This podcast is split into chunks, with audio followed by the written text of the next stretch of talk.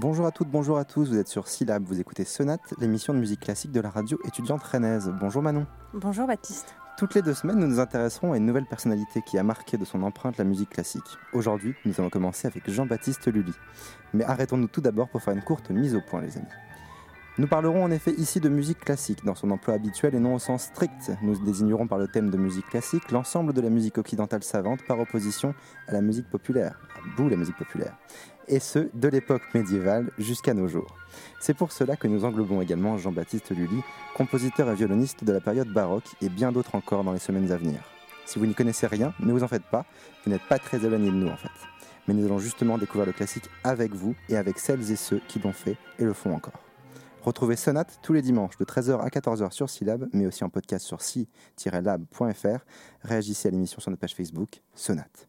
Sonate, émission un, Jean-Baptiste Lully, c'est parti.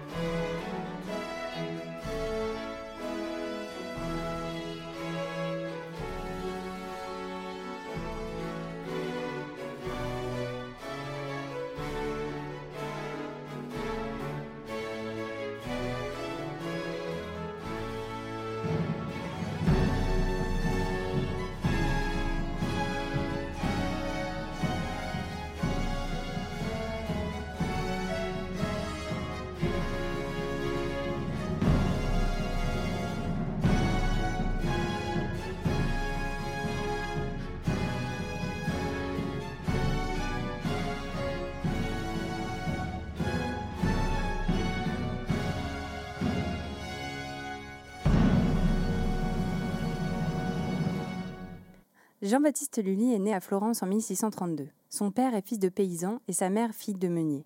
Il n'en reste pas moins que la famille Lully, qui s'est installée à Florence, fait alors partie de la petite bourgeoisie. Jean-Baptiste, ou Giambattista à l'époque, sera le seul survivant de sa fratrie. C'est en mille six cent quarante-six que tout commence pour Lully, lorsqu'un émissaire de la noblesse française vient le chercher pour faire de lui le professeur particulier d'italien d'Anne-Marie-Louise d'Orléans, cousine de Louis quatorze. À l'époque, le groupe des musiciens travaillant pour la grande noblesse est composé de cent trente personnes seulement. Lully commence alors à apprendre l'orgue avec plusieurs mentors. Ses premières années en France sont agitées, en particulier en mille six cent quarante-huit lors de la fronde pendant laquelle le royaume se soulève contre Mazarin. Lully va intégrer l'orchestre de la cour et composera son premier ballet en mille six cent cinquante-deux, à dix-neuf ans, la Mascarade de la Foire Saint-Germain, qui célèbre l'alliance des princes contre Mazarin. Puis, alors que le ballet devient un genre extrêmement convoité par Louis quatorze, Lully compose le Ballet de la Nuit en mille six cent cinquante-trois, allégorie dans laquelle se danse la victoire du soleil sur les forces obscures. Obscure.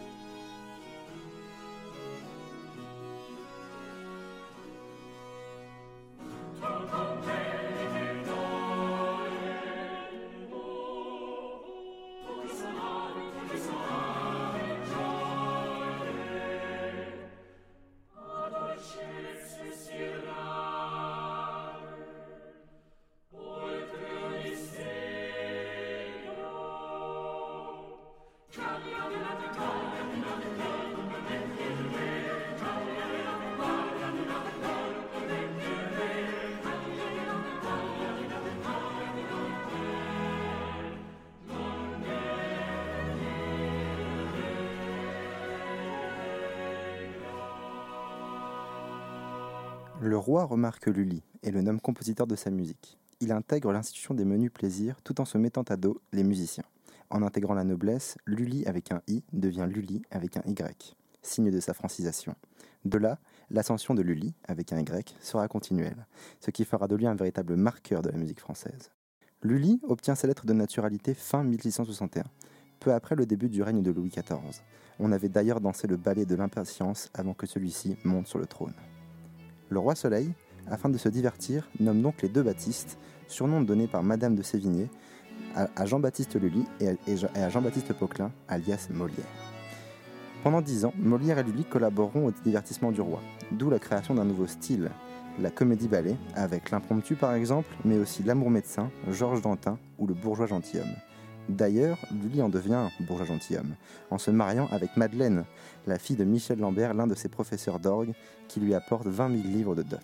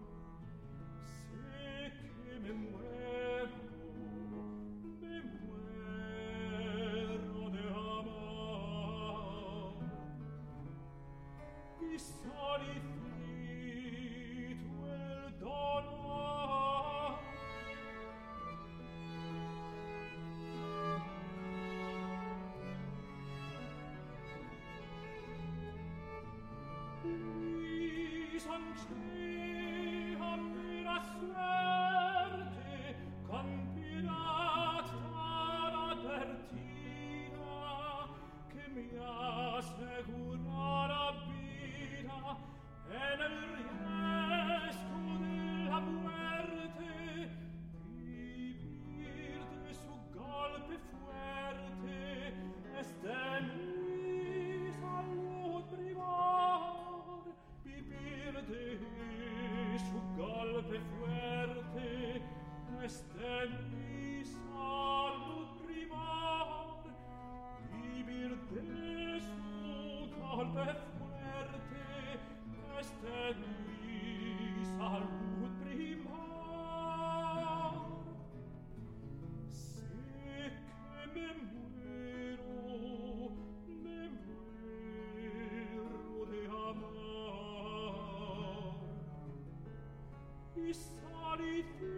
muero,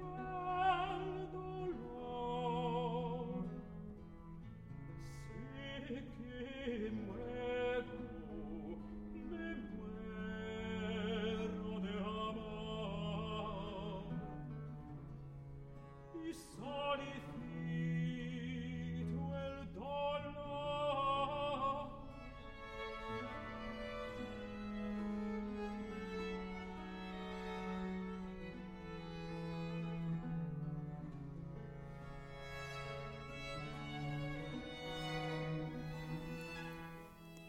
Louis quatorze se foule la cheville lors de la représentation des Amants magnifiques et ne pourra donc plus danser. Pendant ce temps-là, le vent tourne et un genre nouveau gagne du succès en France, l'opéra. Après la représentation de Psyché donnée par les deux Baptistes, Molière ne reverse pas les droits d'auteur à Lully, ce qui fâchera définitivement les deux hommes. Lully s'enrage et fait tout pour monter au plus haut. Le monopole sur l'opéra en France, qu'il peut transmettre à sa descendance, lui est accordé le treize mars mille six cent soixante-douze. Entre mille six cent soixante-treize et mille six cent quatre-vingt-six, Lully compose une tragédie lyrique par an avec l'aide du librettiste Philippe Quinault, toute métaphore de la politique royale. Il atteint son apogée avec Alceste en mille six cent soixante-quatorze.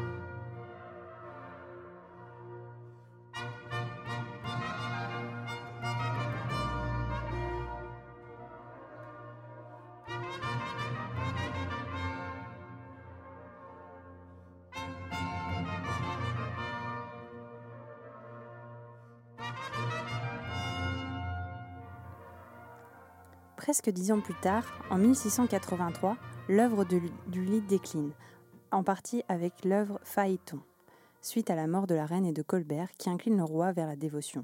En outre, la bisexualité affichée de Lully ne plaît pas du tout.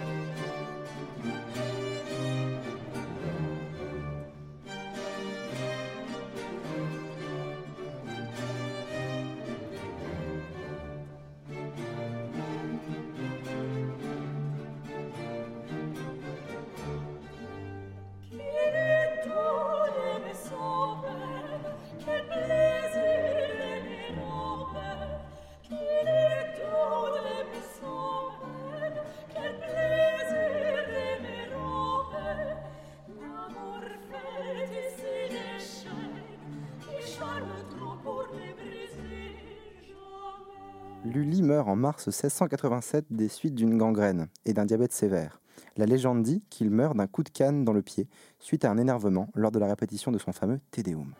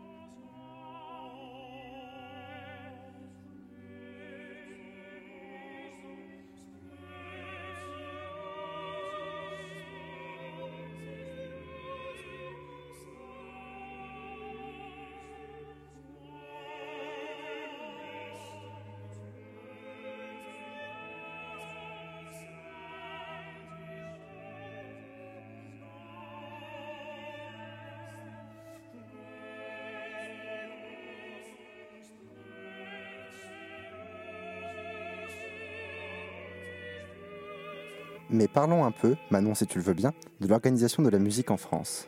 Mais bien sûr.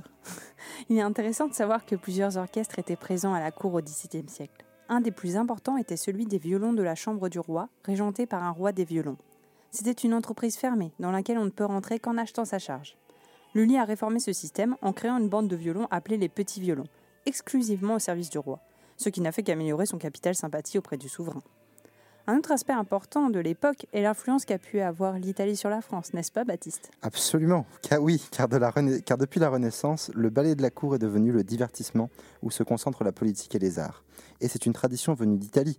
Léonard de Vinci en a d'ailleurs écrit beaucoup pour François Premier, par exemple. Au dix-septième siècle, le cardinal Mazarin va avoir une énorme influence sur la noblesse française, et en particulier sur ce qu'on appellera plus tard le classicisme français. En effet, on peut lui être extrêmement redevable des premières collections du Louvre comme du legs esthétique et politique qui marqueront le dix-septième. La famille royale et la noblesse se donnent alors en spectacle dans les ballets afin de paraître sous leurs plus beaux atours. Louis quatorze va donc porter le ballet dans des sphères encore plus grandes. Lully va lui aussi fortement s'inspirer de la musique italienne et dans ses compositions datées de seize cent soixante à seize cent soixante-deux, l'influence de compositeurs comme Cavalli va faire de sa musique une sorte d'opéra vénitien travesti, à la différence que le ballet royal s'inscrira pleinement dans les pièces de Lully. On peut d'ailleurs dire que ses influences sont nombreuses. Oui, inspiré par la musique italienne, comme nous l'avons déjà vu, Lully s'est malgré cela fortement inspiré de la musique française pour ses compositions. Suite à son travail avec Molière, il créera un opéra plus proche du parler usuel, donc plus naturel. Vous pouvez d'ailleurs l'entendre en ce moment même. Il donne plus de pouvoir au chœur en lui assignant d'autres fonctions que la simple répétition d'un solo. Il fonctionne avec des orchestres de taille restreinte. De plus, Lully a inventé l'orchestre moderne en rassemblant les pupitres sous son autorité. Violon, hautbois, cuivre, claveciniste et luthiste. Surtout, ses compositions vont fixer les normes de l'opéra classique français. Cinq actes précédés d'un prologue et d'un ballet. Donc même si Lully n'est pas le compositeur le plus connu aujourd'hui, son héritage est quand même conséquent. Oui, en effet.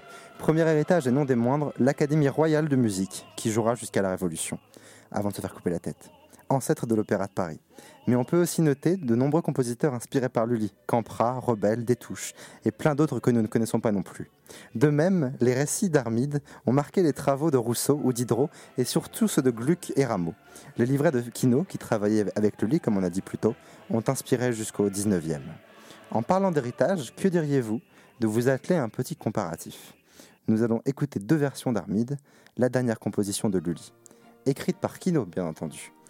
Nous entendrons d'abord la version de Lully, puis ensuite celle de Gluck, grand compositeur allemand, né en mille sept cent quatorze et mort en mille sept cent quatre-vingt-sept.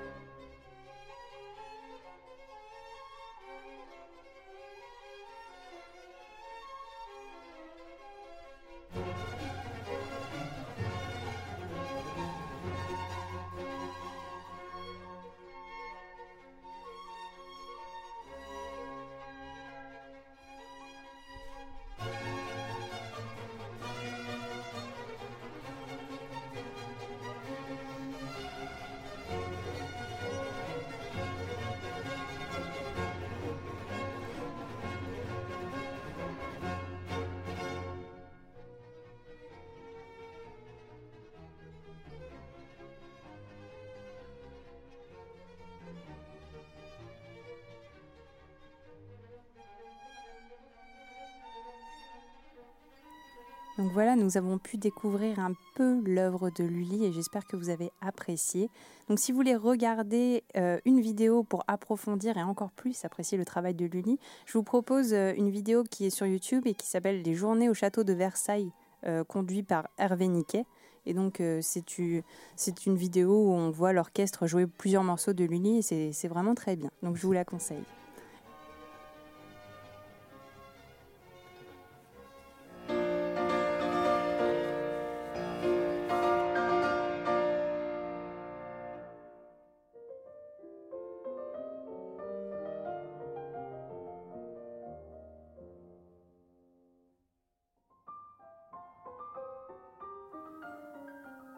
Dans Sonate, nous vous proposons de découvrir avec nous les acteurs et les actrices de la musique classique, mais pourquoi ne pas, aussi, en découvrir certains termes.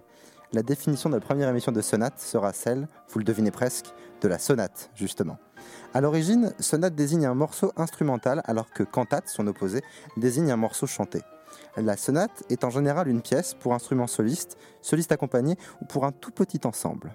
On désigne aussi par ce terme, la forme sonate, une sorte d'agencement formel qui peut se résumer à l'exposition d'un thème, c'est-à-dire d'une idée, de quelque chose de spécial, son, é- son développement et sa réexposition ensuite, un peu comme thèse, antithèse, synthèse. Cette forme sonate est employée dans les concertos, les symphonies et la musique de chambre. On donne à des compositions instrumentales diverses le nom de sonate. On a distingué, dès, dès la création de ce terme, la sonate de chambre, ou profane, de la sonate d'église. La sonate d'église, elle, s'est fixée en général à quatre mouvements, parfois plus un, parfois moins un mouvement, puisque c'est pas toujours forcément la même chose, alternant des tempos lents, vifs et lents. La sonate d'église a des allures plus solennelles que la sonate de chambre, bien évidemment. Cette dernière est une suite de danses dans différents mouvements. On observe une tendance plus orchestrale à l'église et une tendance plus soliste à la chambre, tout aussi évidemment, vous imaginez bien. Alors qu'on distingue moins clairement les deux genres de sonates à partir de dix-sept cents et Antonio Vivaldi, et même à une quasi-disparition au dix-neuvième siècle, au profit d'une narrativité musicale plus cohérente comme les poèmes musicaux, la sonate revient à la mode au début du vingtième siècle avec Gabriel Fauré, Claude Debussy ou Prokofiev. Le mot devient peu à peu une évocation historique, avec des formes toujours différentes, des formes différentes comme l'émission que vous écoutez aujourd'hui. Ce que nous entendons actuellement, c'est une sonate euh, au piano, bien évidemment, de notre cher ami Ludwig van Beethoven, auquel nous consacrerons une prochaine émission. Bien entendu. En attendant, il ne, me reste, il ne nous reste plus qu'à vous remercier d'avoir écouté la première émission de Sonate. Oui, en espérant que vous ayez apprécié l'émission. Et j'espère également que vous nous retrouverez dans deux semaines pour la nouvelle émission de Sonate qui sera consacrée cette fois à Vivaldi.